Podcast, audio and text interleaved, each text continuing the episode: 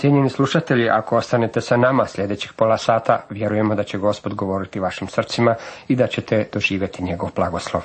Dakle, molimo vas, ostani. Cijenjeni slušatelji, u nastavku proučavanja reći Bože pod nazivom kroz sveto pismo, danas započinjemo proučavati poslanicu Rimljanima. Evo nekoliko misli kao uvod u poslanicu Rimljanima. Htio bih reći nekoliko riječi u svezi sa apostolom Pavlom.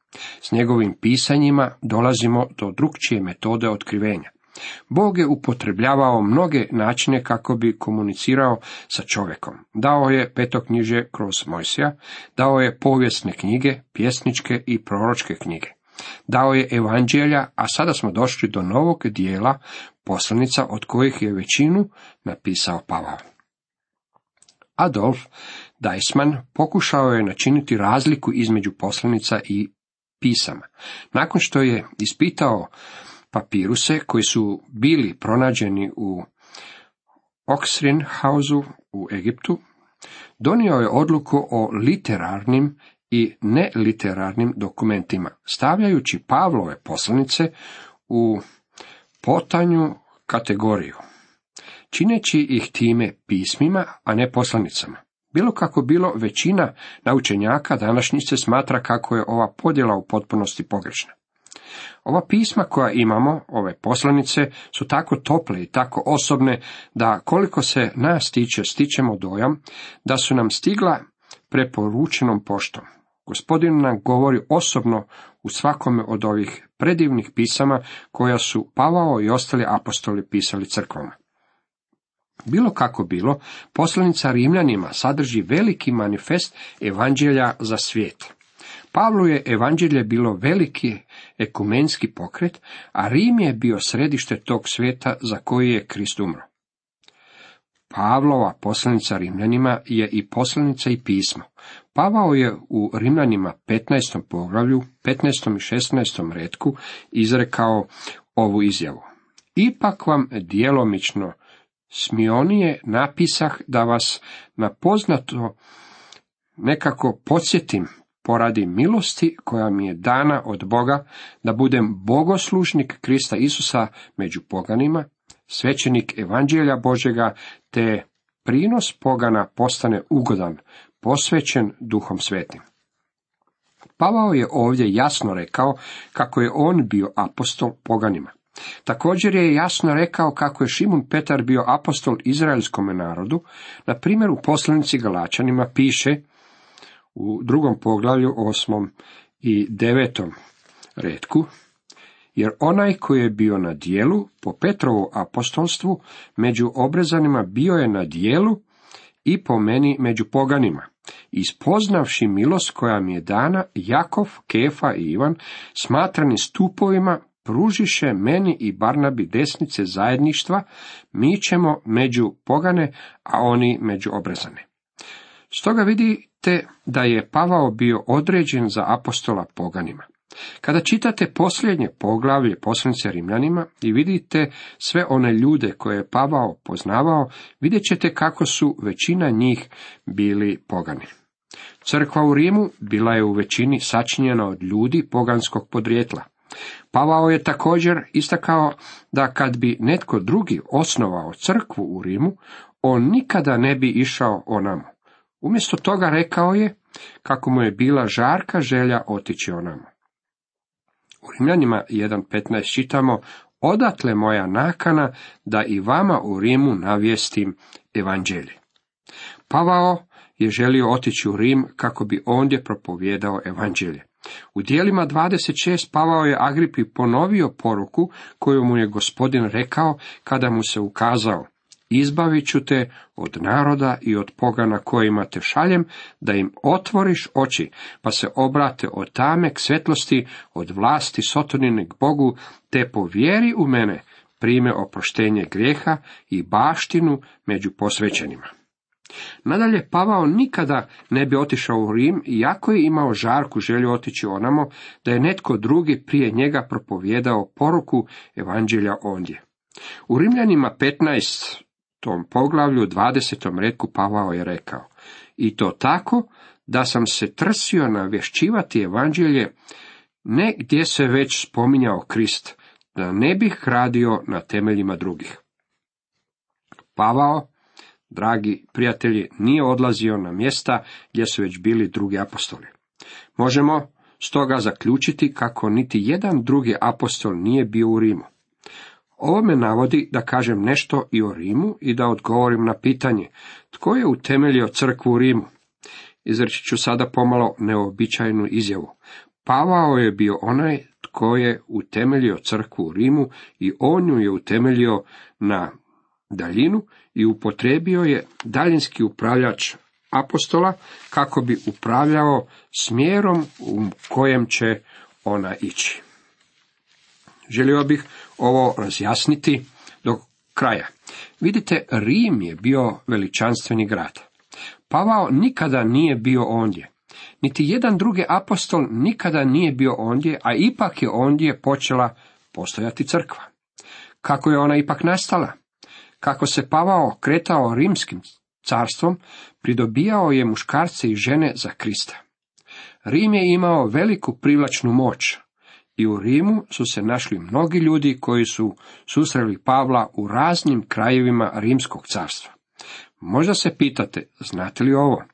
Da, u dijelima apostolskim nalazimo primjer ovoga kada je apostol Pavao išao u Korint.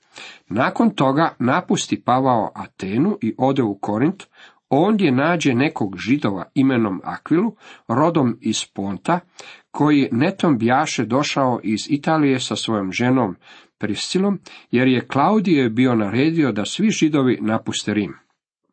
Pohodio ih je i, kako bjahu istog zanimanja, ostao kod njih i radio. Po zanimanju bjahu šatorari. Djela 18 od prvog do trećeg redka. Pavao je susreo Akvilu i Priskilu. Oni su inače živjeli u Rimu, međutim bili su protjerani zbog antisemitizma. Klaudije, car, progonio ih je i ovaj je bračni par napustio Rim. Otišli su u Korint. Kasnije saznajemo kako su oni otišli s Pavlom u Efes i kako su postali pravim svjedocima za Krista. Zatim, kada je Pavao pisao poslanicu Rimljanima, oni su se već vratili u Rim, pa im je Pavao slao pozdrave. U svezi sa ovim bračnim parom imamo ove sasvim osobne riječi u knjizi dijela apostolskih, što je bilo i s drugima. Pavao ih je poznavao. To je značilo da ih je negdje susreo i doveo ih Kristu. Pavao je bio utemeljitelj crkve u Rimu na daljinu i to na način da je doveo Kristu ljude koji su kasnije gravitirali Rimu. Pavao je poznavao Rim iako nikada nije prešao granice ovoga grada u trenutku kada je pisao poslanicu Rimljanima. Rim je nalikovao velikom brodu koji plovi noću, stvarajući valove koji se razbijaju o udaljene obale. Utjecaj Rima nalikovao je radijskoj emisiji i zavlačio se i ulazio u svaki ugao i u svaku poru carstva. Pavao je posjetio rimske kolonije kao što su bili Filipi i Solun i ondje se na otvorenom upoznao sa rimskim običajima, zakonima, jezikom, stilom življenja i kulturom. Hodao je rimskim cestama, susretao se sa rimskim vojnicima na putevima i na trgovima i spavao je u rimskim zatvorima. Pavao se pojavljivao pred rimskim upraviteljima i uživao je u povlasticama svog rimskog građanstva. Vidite, Pavao je znao sve o Rimu. Iako je njegov posjet tome mjestu tek trebao uslijediti. Iz povoljnog položaja svjetske prijestolnice Pavao je želio propovijedati sveopće evanđelje izgubljenom svijetu kojeg je Bog toliko volio da je dao da njegov sin umre, da svatko tko u njega vjeruje ne pogine, nego da ima vječni život. Rim je bio nalik velikom magnetu, privlačio je muškarce i žene sa svih krajeva tada poznatog svijeta u svoje središte. Kako su Pavao i ostali apostoli unakrsno prolazili unutrašnjosti zemlje, ovog ogromnog carstva, mnoštvo su ljudi doveli u podnože Kristova križa. U većini velikih gradova u carstvu bile su utemeljene crkve. Kako je vrijeme proticalo, mnogi su kršćani bili privučeni u središte ovog velikog sustava. Izreka kako sve ceste vode u Rim bila je i više od puke izreke. Kako su se kršćani nastanjivali u ovoj ogromnoj metropoli, nastala je sasvim vidljiva crkva.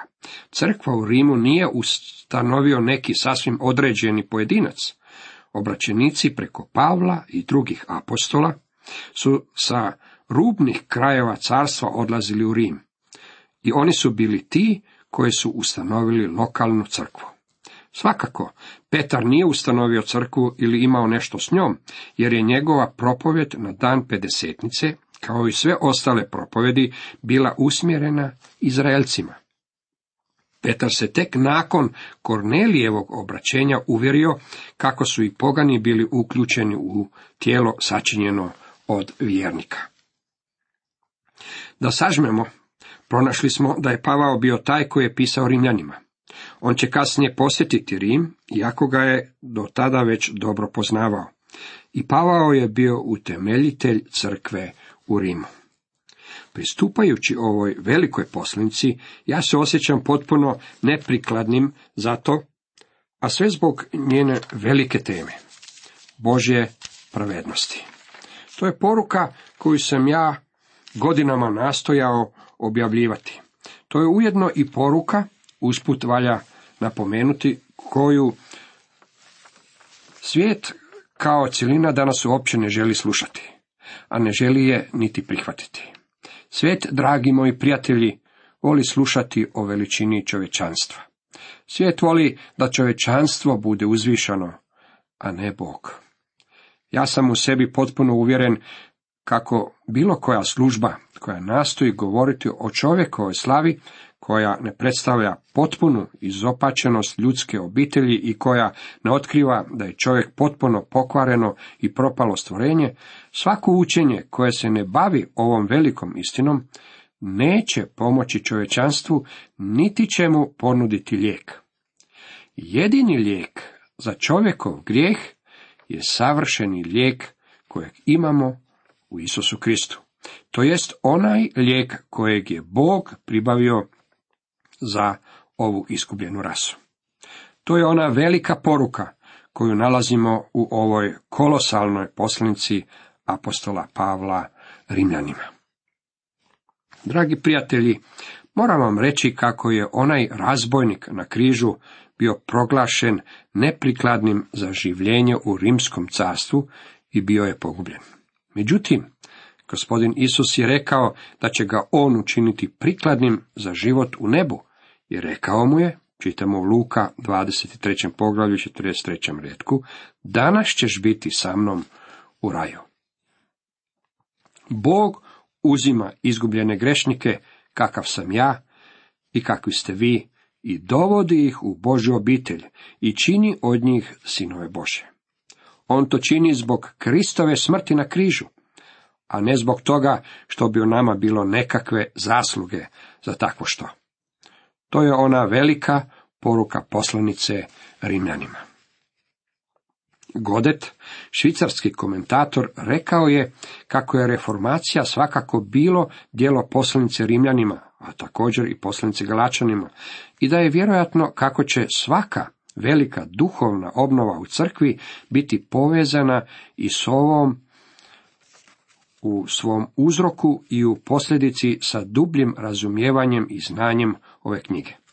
Martin Luther je napisao kako je poslanica Rimljanima istinsko remek djelo Novoga Zavjeta i najčišće evanđelje koje je vrijedno i zaslužuje da ga kršćani ne samo nauče na pamet od riječi do riječi, već da također svakodnevno budu nad njim i da ga smatraju kruhom čovjekove duše. Nije moguće previše je ili predobro pročitati ili prostudirati, što se više s njom bavite, to dragocijenijom ona postaje i bolji joj je okus. Kristostomu, jednom od ranih crkvenih otaca, ovu su poslanicu čitali dva put jedno. Kolidre je rekao kako je poslanica Rimljanima najdublje pisanje koje postoji. Nadalje nalazimo kako se jedan od velikih naučenjaka okrenuo ovoj knjizi i pronašao je kako ona daje pravu vjeru. Ovom čovjeku, Mišelu Faradaju, na njegovoj smrtnoj postelji jedan je novinar postavio sljedeće pitanje. Kakva su vam sada predviđanja? Faraday je rekao, ja nemam nikakvih predviđanja. Moja je vjera čvrsto prikovana uz Krista, mog spastelja, koji je umro za mene i koji mi je otvorio put da mogu otići u nebo. Htio bih vam reći kako je ova posljednica preobrazila Betfordskog kotlokrpu imenom John Bunyan.